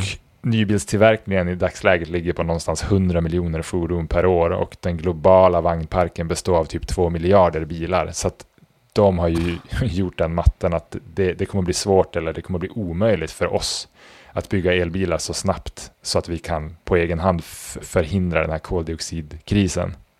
Mm. Så att vad man har gjort mm. istället, det är att bestämma sig för att ja, men vi ska vara en guide i kampen mot den här antagonisten. Vi ska guida världen till hållbara transporter. Och för att göra det ska vi helt öppet dela med oss av alla våra patent och teknologier. Och det enda vi vill är att göra en så stor dent i den här marknaden, att skapa en så stor effekt att de andra biltillverkarna som redan har jättemycket stora marknader, att de tvingas förändras. Och det mm. är ju precis det som har skett de senaste åren. Mercedes har typ nio elbilar på gång och alla andra stora biltillverkare har massor av nya metoder eller massor av mm. nya elbilar på gång och så vidare. Mm. Eh, så att, ja, vad är din take på den? Ja, alltså det här eh, kommer in på en jätteviktig sak, då, återigen, om man ser, om man är ute då, tittar på, på bolag och så här, som försöker tänka lite storytelling och vi måste, som kanske har lyssnat på typ sånt här och så ger man sig på det. Och problemet kan bli att man tänker grandiost, som vi på något sätt säger att man ska göra här, att man måste ha en mission och utpeka liksom någon, någon fiende eller någonting som man kämpar för och sådär. Men sen kan det bli totalt grandiost om man säger liksom att vi ska förändra världen med våran pyttelilla app som gör att du kan handla lite mer klimatsvart och så vidare. Och det är liksom du måste fokusera på liksom, okay, men exakt vad är din roll? Och den slicen som du kan påverka, där kan du göra en stor skillnad för ett visst område och det bidrar till ett större och så vidare. Och det, det, det är antagonisten du kämpar mot, men det kan väldigt lätt bli nästan löjeväckande om du plötsligt ska liksom komma ut och säga liksom att wow, vi är helt världsförändrande, det här är liksom någonting totalt nytt i grunden som ska ställa allt på ända och sen har du någon jätteliten grej utan du måste liksom para ihop det med liksom, vad har jag för produkt och vad är det vi kan påverka. Sen vad det bidrar till för större mål, det kan vara något liksom grandiost så, så det, det, är en sån där skillnad som jag tycker är viktig att göra. Så inte ens Tesla som nu då är ett av världens liksom, mest omtalade bolag som sticker iväg i världen, inte ens de säger att vi ska göra det här själva, utan vi ska påverka utvecklingen i bilbranschen. Det är ungefär det de säger och det kan man väl säga att de har gjort. Och om, du, om du verkligen tror på den förändring du vill åstadkomma så spelar det väl kanske inte så stor roll om du är den som ensam klarar av att besegra draken. Så det, det, blir ett väldigt, eh, jag tror att det resonerar med människor också som ett sant narrativ, att de vill verkligen få till stånd den här förändringen och de vill få till stånd den till och med på sin egen bekostnad.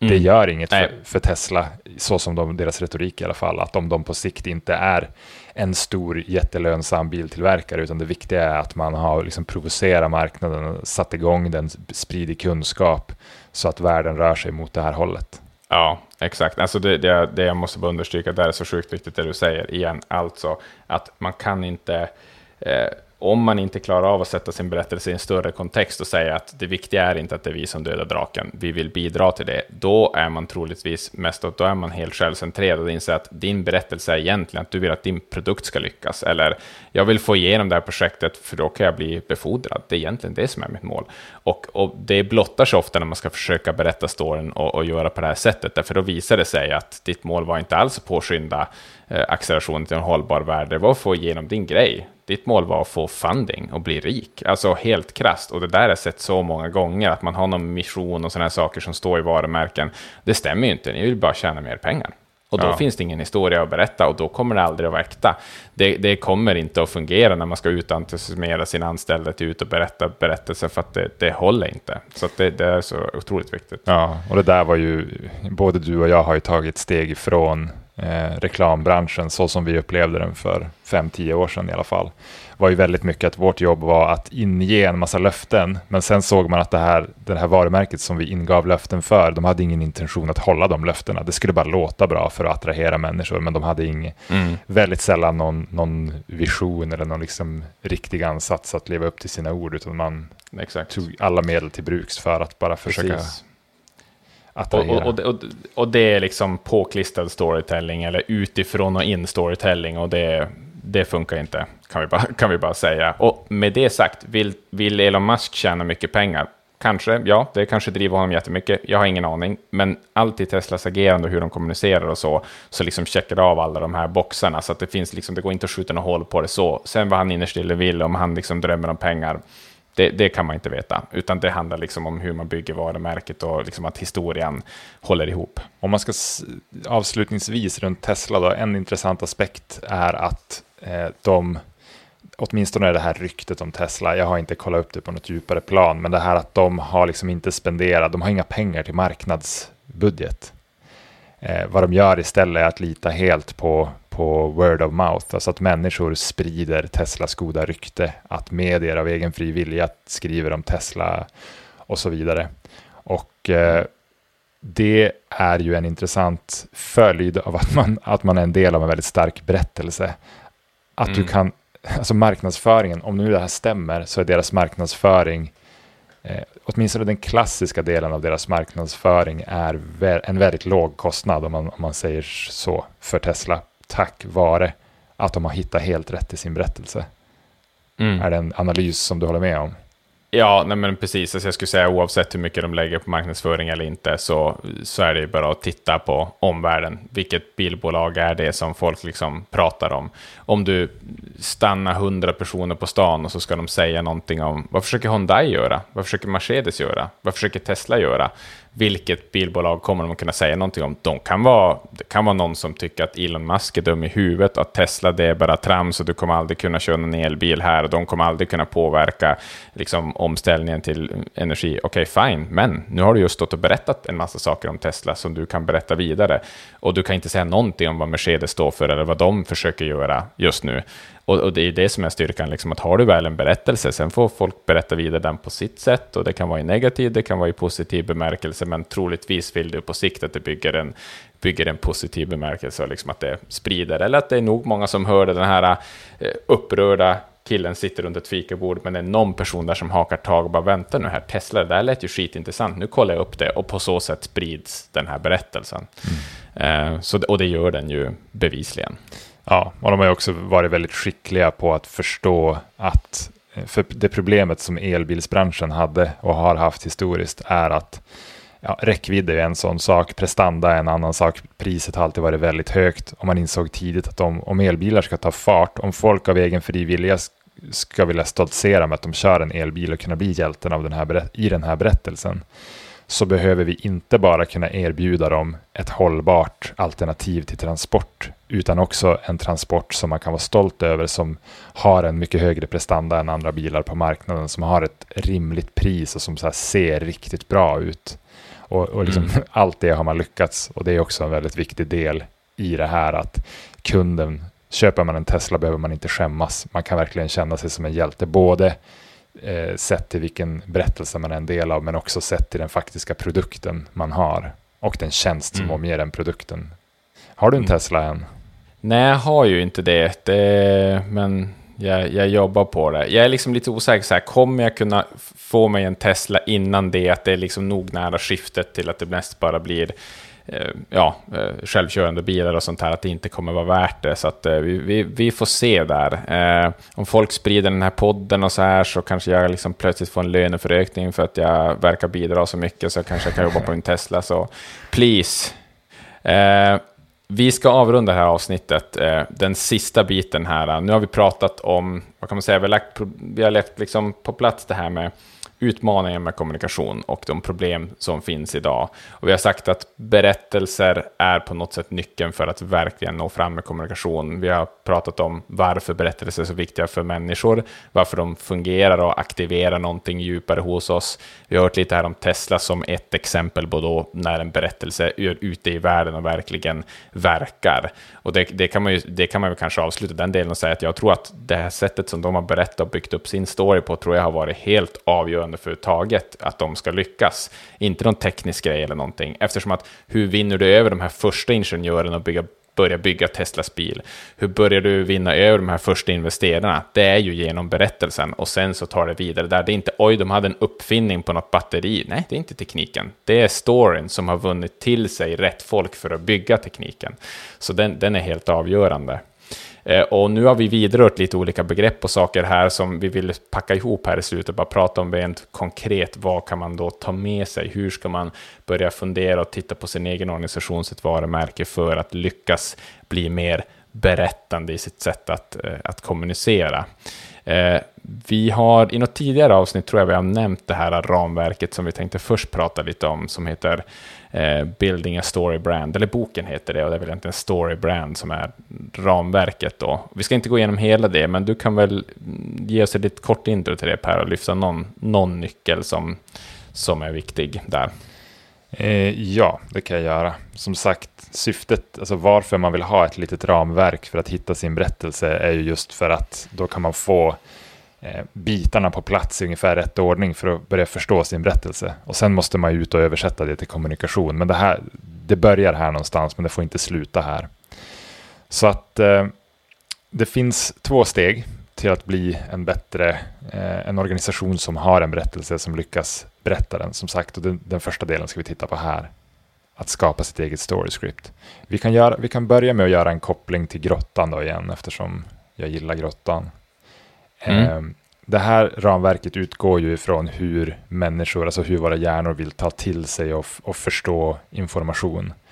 Och ramverket är ordnat så att när du bygger upp din berättelse enligt det så är det liksom i linje med hur vi fattar det. Det är tydlig antagonist och det är tydlig hjälte och det är du vet, roller och hur de påverkar varandra och så vidare.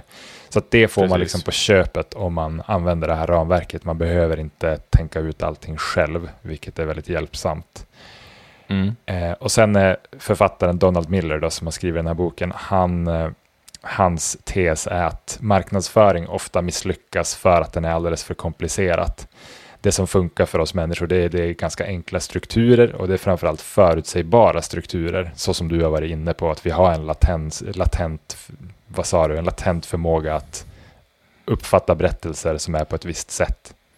Ja, precis. Kortfattat. Ja. Sånt som våra hjärnor är vana med. Och så har han en bra definition av story som jag tänkte lyfta också. Han säger att story is a sense making device. Vad tycker du om den? Mm. Ja, jag tycker det är en jättebra sammanfattning som är precis det vi har varit inne på. Alltså att eh, en, en, story är ett, eh, ett enkelt grepp för att förstå någonting på ett bättre sätt. Alltså återigen, om du ska samordna tio personer som ska liksom övermanna en mm, vargflock så kan det bli väldigt komplicerat, eller så kan du göra en tydlig story där alla har en tydlig roll och liksom det finns en början, mitten på ett slut vad som ska hända så att säga. Eh, och, och, och, så vidare. Och ännu viktigare idag att liksom om man ska förstå det komplexa som en, ens organisation rör sig, så kan man liksom koka ner den här komplexa verkligheten till någonting enklare genom att bygga det utifrån fundamenten i, i en story.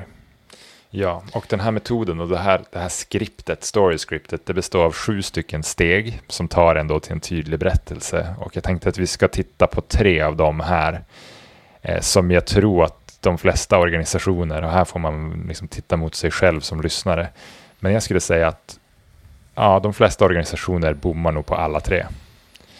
Och den första är att, och det, det var vi inne på med Tesla, men den första är alltså det misstag som många organisationer gör är att man ser sig själva som huvudkaraktären i sin berättelse. Och mm. Donald Miller menar att the customer is the hero, not your brand. Mm. Och där arbetet för att, komma för att börja positionera sin kund eller sin eh, medborgare som hjälte är att lista ut vad den här kunden eller medborgaren egentligen vill ha.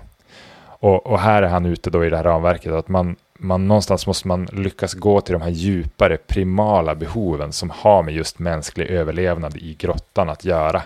Det finns en massa saker som vi kan säga att vår målgrupp vill ha som är ja, men, trevliga grejer att ha, skönt om vi har dem, men de mm. är liksom grunden till en väldigt kass och svag berättelse. Så mm. det första vi ska göra är att lista ut vad vår hjälte egentligen vill ha. Vad är liksom de primala, äkta drivkrafterna för vår kund? Mm. Eh, och det är min känsla att väldigt få organisationer har orkat eller lyckats göra det. Ja, nej men alltså det, det, är ju det här skiftet som man kan göra när man gör den här övningen, att tänka istället för att tänka att vi är hjälten som kommer med den här lösningen, eller vi kommer med den här idén, eller vi har Eh, all den här kunskapen som folk kan ringa in och ta del i vår kundtjänst, whatever. Istället för att säga det, bara den tankeövningen, på vilket sätt är vår kund en hjälte för att hen anmäler sig till den här grejen för att hen börjar använda den här produkten. Alltså bara det tankeskiftet, så att vi är inte hjälten, däremot kan vi vara en, en guide till hjälten, som vi kommer in här på punkt två då. Men jag tror att bara börja fundera på det sättet brukar låsa upp väldigt intressanta diskussioner. Ja, och om då som sagt kunden är den som är hjälten och du inte är det, vad är då din roll? Jo, precis som Tesla så är organisationens roll att vara, eh, vara en guide och för att ta den rollen i kundens huvud så måste man, det är två saker som man trycker på, att man måste lyckas förmedla med sin kommunikation. Och det ena är mm. empati, mm. alltså att förstå. Som guide så behöver man verkligen förstå den man ska guida och visa att man förstår det. Men också auktoritet. Vi behöver alltså bevisa oss värdiga att få vara en guide i den här människans liv. Och jag tycker mm. att den här liksom hjälte-guide-rollfördelningen är, väldigt intressant. Jag funderar utifrån mitt eget liv. Jag har ju en massa varumärken i mitt liv, en massa tjänster och produkter som jag verkligen gillar, som är jätteviktiga för mig. Men mm. ingen av dem skulle jag säga är någon sorts hjälte i mitt liv. Även om jag lyssnar på Spotify fyra timmar per dag så skulle jag inte vilja vara del av ett narrativ där de på något vis är en hjälte.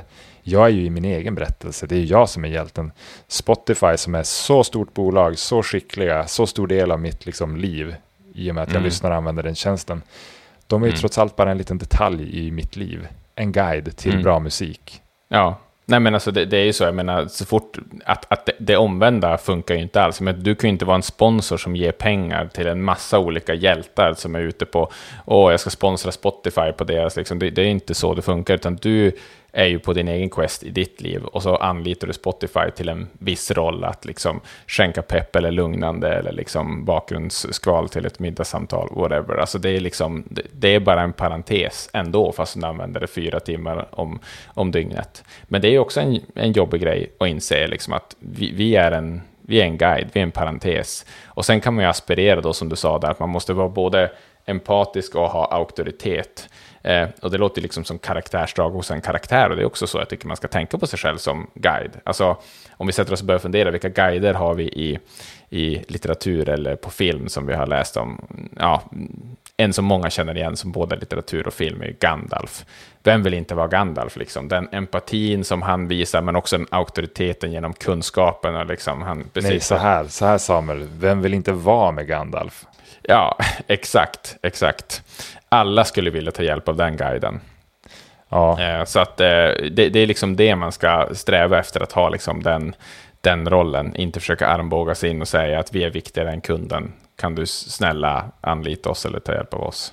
Nej, och förstår man det här så har det enormt stora konsekvenser på den tonalitet man börjar använda i sin kommunikation, men också på hur man kommunicerar, på vilket sätt mm. över hela brädet egentligen. Ja. Så det, det är också en sån här fråga som man måste ha svar på. Hur mm. kan vi visa för kunden, försäkra dem att vi förstår henne, att vi känner henne, men också att vi liksom klarar av att lösa hennes problem, att vi är kapabla att få vara guide i hennes liv. Mm. Mm. Och den sista delen av det här sju, sju stegs frameworket är att alltså man, man ser att många organisationer fokusera på fel sak när de ska sälja in fördelarna med, med det de levererar, om det är en produkt eller en tjänst eller vad det nu är. Mm. Och då skriver Donald Miller att companies tend to sell solutions to external problems, but customers buy solutions to internal problems. Alltså människor mm. vill ha, man vill inte ha någon som bara förstår ens problem på ytan, utan man vill ha att göra med en guide som liksom på ett djupare plan förstår hur det känns innerst inne. Och mm. den här delen av frameworket handlar då om att förstå kundens problem egentligen ur tre olika nivåer. Där den första nivån är den här ytliga, där, där de flesta stannar. Alltså, hur låter det här problemet när kunden pratar om det med någon annan? Eh, och där har jag ett exempel. Jag tänker mig en ledare på en, ja, vi kan ta en svensk eh, kommun, en chef på en svensk kommun. Mm. som eh, går runt till sina kollegor och, och liksom säger att ja, men jag, ah, jag ska ju prata inför för, för folk nu i min nya roll så himla mycket, men jag har ju som ingen retorikutbildning. Mm. Och, och, det är ett jättebra exempel tycker jag på, en, eh, på ett problem på en extern nivå. Det är liksom det man slänger iväg sig till kollegorna. Men om man går ner ja. en nivå och tittar på, men okej, okay, om det är den externa versionen av problemet, hur låter det inuti den här personen eller hur känns det inuti den här personen? Och då skulle exemplet på samma sak kunna vara, eh, ja men så här är det ju egentligen, jag blir ganska rädd och orolig när jag ska prata inför mina medarbetare. Det känns jätteläskigt. Mm. Har du som, som guide förstått att det förhåller sig på det sättet så, kan ju, så kommer din kommunikation träffas så mycket djupare, så mycket mer rätt. Det kommer beröra på ett helt annat sätt. Mm. Mm. Och sen det tredje man behöver göra är att okej, okay, om man har förstått problemet på ytnivå, om man har förstått hur det känns innerst inne, så behöver man fundera och lyckas lyfta upp det här problemet till någonting filosofiskt. Eh, och i, i det här fallet med, med saknar utbildning i retorik som egentligen känns som att man är rädd och nervös när man ska prata inför sina medarbetare. Där skulle den filosofiska versionen av det problemet kunna vara, och det ska vara en formulering från den här guiden, eller någonting guiden står för som väldigt många kan ställa sig bakom. Mm. Eh, och det skulle kunna vara i det här fallet då till exempel att så här, ja men okej, vår organisation, ja vi säljer ju utbildningar eh, i retorik för att vi vill ge människor självförtroende när de ska prata inför folk. För vi tycker, mm. och nu kommer det filosofiska, att ingen borde behöva lida av scenskräck. Vi vill liksom utrota scenskräcken. Ingen borde behöva känna mm. de här sakerna när man ställer sig på en scen. Mm. Det är ju någonting större, en förändring i världen som både liksom samarbetspartners kan ställa sig bakom och människor som vill ha hjälp kan ställa sig bakom. Mm, eh, mm. Så att de tre nivåerna behöver man försöka förstå det problem man löser utifrån. Ja, och för att omtolka det så kan man egentligen säga här då, att det handlar om att då skulle den här organisationen, det här företaget, ta som guide då, eh, rollen att liksom, vi ska hjälpa till att få bort den här rädslan hos dig för att vi tror på det här att ingen ska behöva lida av scenskräck och det, lida av scenskräck och det är den rollen som vi har tagit. Hjälten är den här personen som ska upp, som ska prata, som ska faktiskt vara den som ser till att vi utrotar scenskräcken genom att kliva upp och visa jag vågar, jag kan göra det här bra.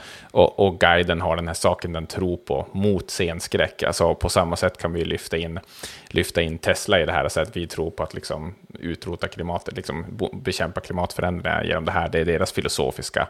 Och sen så tilltalar man då en hjälte som man sätter i en viss roll och så vidare. Så att eh, det här är ju det här är jätteviktigt. Och jag ska bara säga, alla de kommunikationsuppdrag som man har fått och så kommer man och då återigen, väldigt, väldigt ofta så stannar det på den här externa nivån och då sitter man och punktar allt vi erbjuder och man listar upp alla fördelarna med våran utbildning jämfört med någon annan och den är så här lång och si och så liksom. Och väldigt ofta kan ju det där nästan bara, det, det blir bara brus när en enda mening som tilltalar på en annan nivå, när man vågar kliva ett steg längre ner och tilltala på den här emotionella nivån, då kan man plötsligt liksom hooka någon och känna liksom, oj, precis, de förstår exakt vad ja. jag är ute efter, de och förstår mig, den här guiden. Där kan man göra ett, ett högst eget AB-test, att titta på en massa SOP-organisationer som inte har eh, ja, nått ut någonstans och en massa världsklassorganisationer och titta på deras liksom landningssidor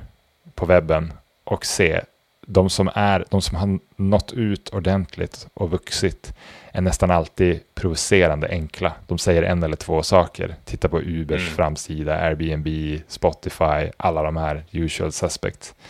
Och sen mm. tittar man på små harvande företag som inte har listat ut de här sakerna, eh, som har liksom punktlistor med elva argument och så vidare. Och det, mm. det, är så, det är så frustrerande att bli inkallad som kommunikatör till en företagsledare som vägrar frångå det här med att man måste punkta upp alla sina argument.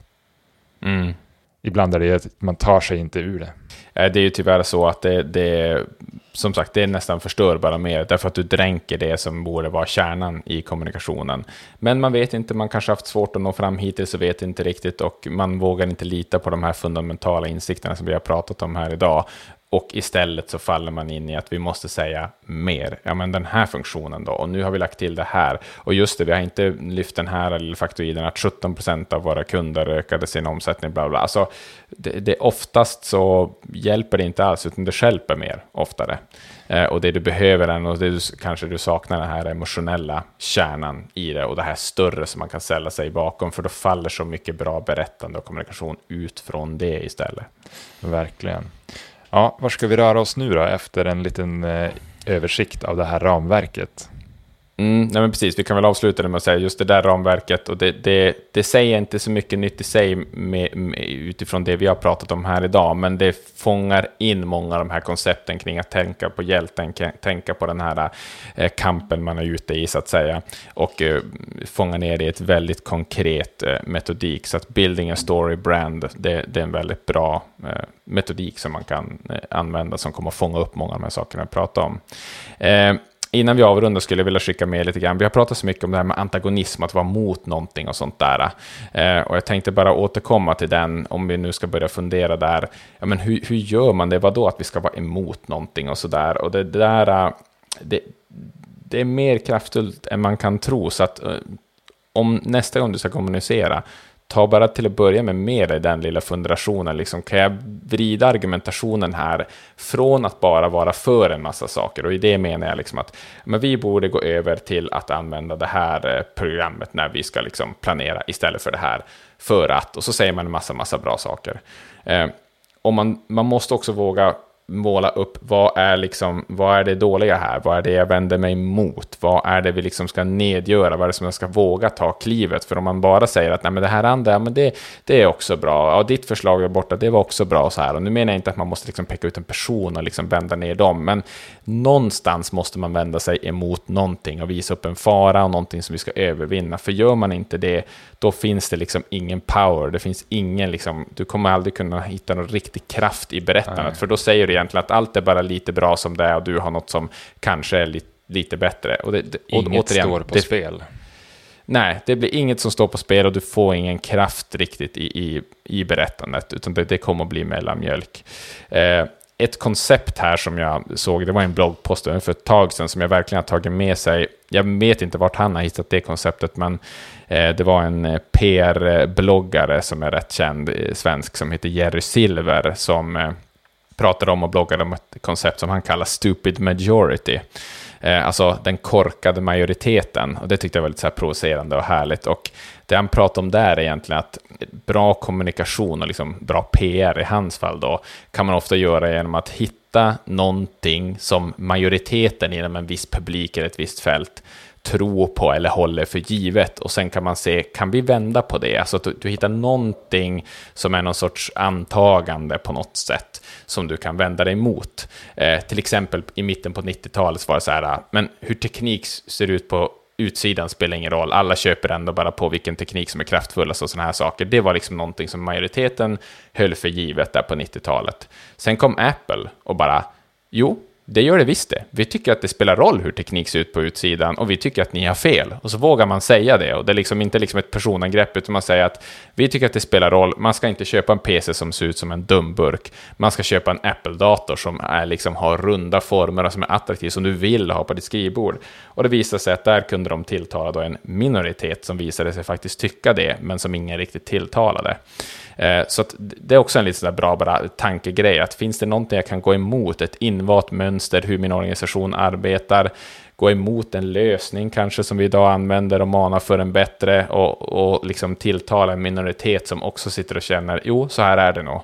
Dessutom, rent vetenskapligt så är det ju så att i en majoritet så finns det ofta de som har ställt sig bakom majoriteten eh, av en, liksom en ja, det här är det som alla har. Alla verkar ju tycka att det är så här, så då säljer man också till det, men de är inte så committade alls, vilket gör att de är väldigt lätta att sälja, få tillbaka till, till en annan sida när du presenterar en bättre ståndpunkt. Det är inte så många som är aktiva fan av den här eh, majoritetsåsikten, eh, kan man väl sammanfatta det hela med.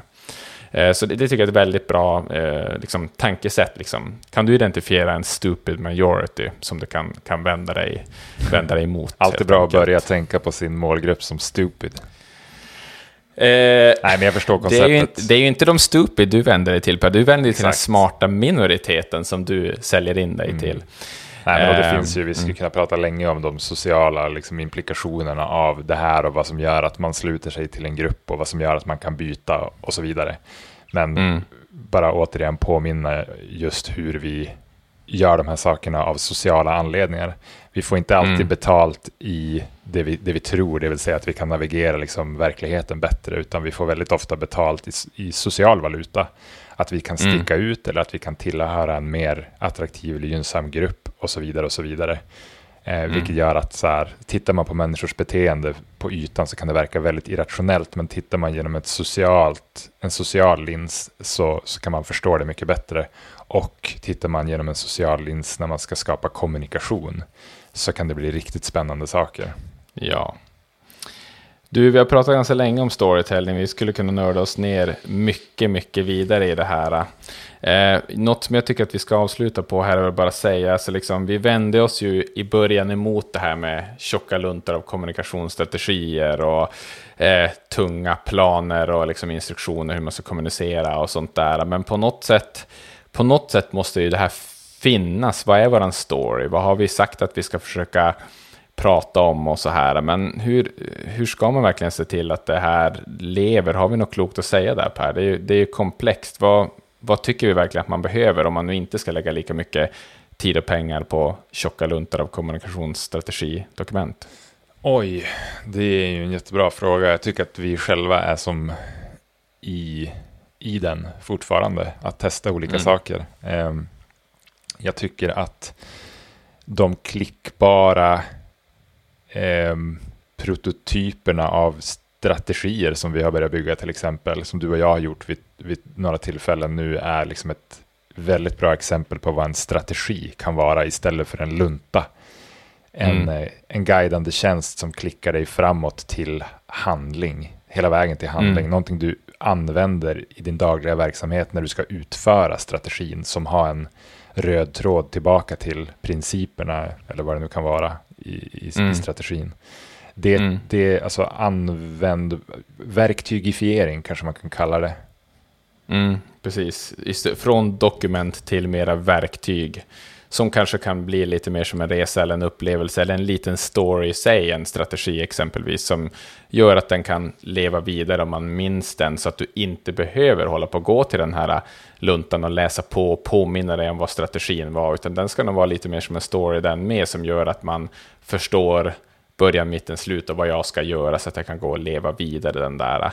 Det, det är ju det som jag tycker är en av de mest så här, verkligen insiktsfulla grejerna kring allt det här. Att liksom, om man tänker berättelsen i en organisation eller berättelsen i liksom ett, ett bolag, så där, att det det verkar komma ner till, det är liksom att berättelsen måste leva och spridas på samma sätt som berättelser har gjort liksom ända tillbaka då sen Gilgamesh-eposet, eller berättelsen om hur vi ska övervinna vargarna i nästa dal. Och det är liksom att ledare måste berätta den vidare.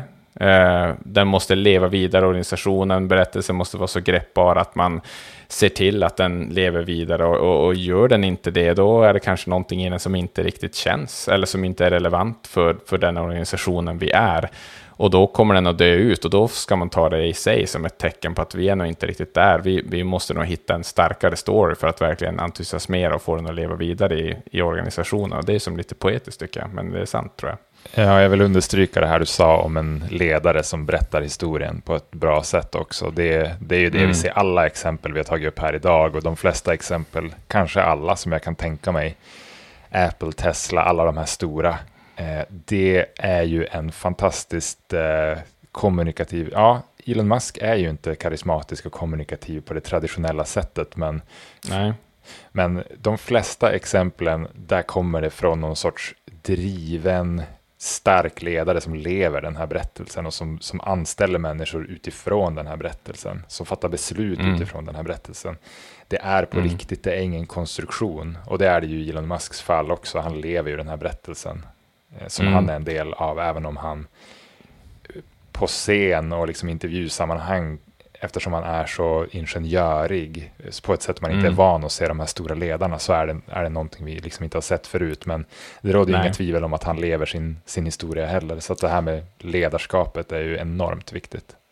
Mm, och där skulle jag säga att i Elon Musks fall, alltså då kan vi komma in på det här ordet med äkthet, att återigen att eh, ju mindre konstruerad storyn är och mer, ju mer det liksom plockar fram någonting som bara är sant, så kan det väga upp för väldigt mycket. Alltså transparens, att vi känner att det är nog så här Elon Musk då är när han kliver upp på scen, att man inte tar på sig någon fernissa, försöker göra någonting man inte är och så vidare.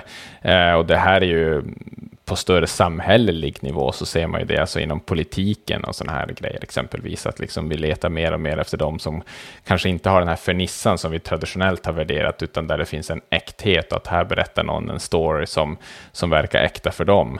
Eh, och sen är det återigen, det är ju verkar som är ordet, för vi kan ju aldrig veta vad som pågår inom någon. Alltså, Trumpen lyckades väl berätta en historia som många köpte som äkta, men som ändå kan känna att innerst inne är det inte så här han liksom tänker eller så ibland, utan det blir lite kalkylerat. Men det, det är ett sidospår för en, annan, för en annan tid, men mer fokus på den bra berättelsen och äktheten, att man liksom ska klä på den här fernissan, det, det tror jag gäller för väldigt många.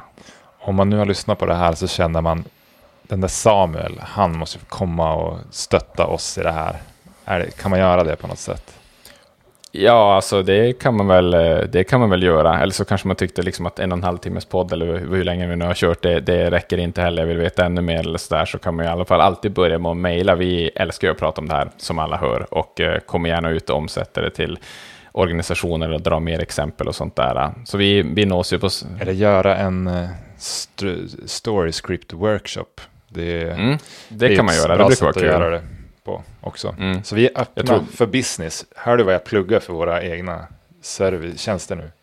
Ja, precis. Jag måste stanna det här innan det blir för. Innan så att vi skäms. inte liksom 30 sekunder sälj efter en och en halv timme per. Hur vågar du? Mm. Eh, man kan nå oss på samuel.hellofuture.se eller per.hellofuture.se om man vill fortsätta diskussionen. Så kan man såklart kommentera sociala medier och sådär om man vill hålla det här igång. Men eh, har man nått ända hit så tycker jag tack så mycket för att man har lyssnat på våran episka genomgång av den här episka historieberättartraditionen och vad vi kan lära oss eh, av den. Eh, och tack till dig Per eh, för ett intressant samtal tycker jag. Tack själv. Jag har sett fram emot det här och det, var, det levde upp till förväntningarna. Det var kul att prata om det här i alla fall. det tycker vi i alla fall, så att, eh, hoppas att du som lyssnar tycker det också. Och eh, på återhörande nästa gång då i Transformationspodden. Tack för oss. Tack så mycket.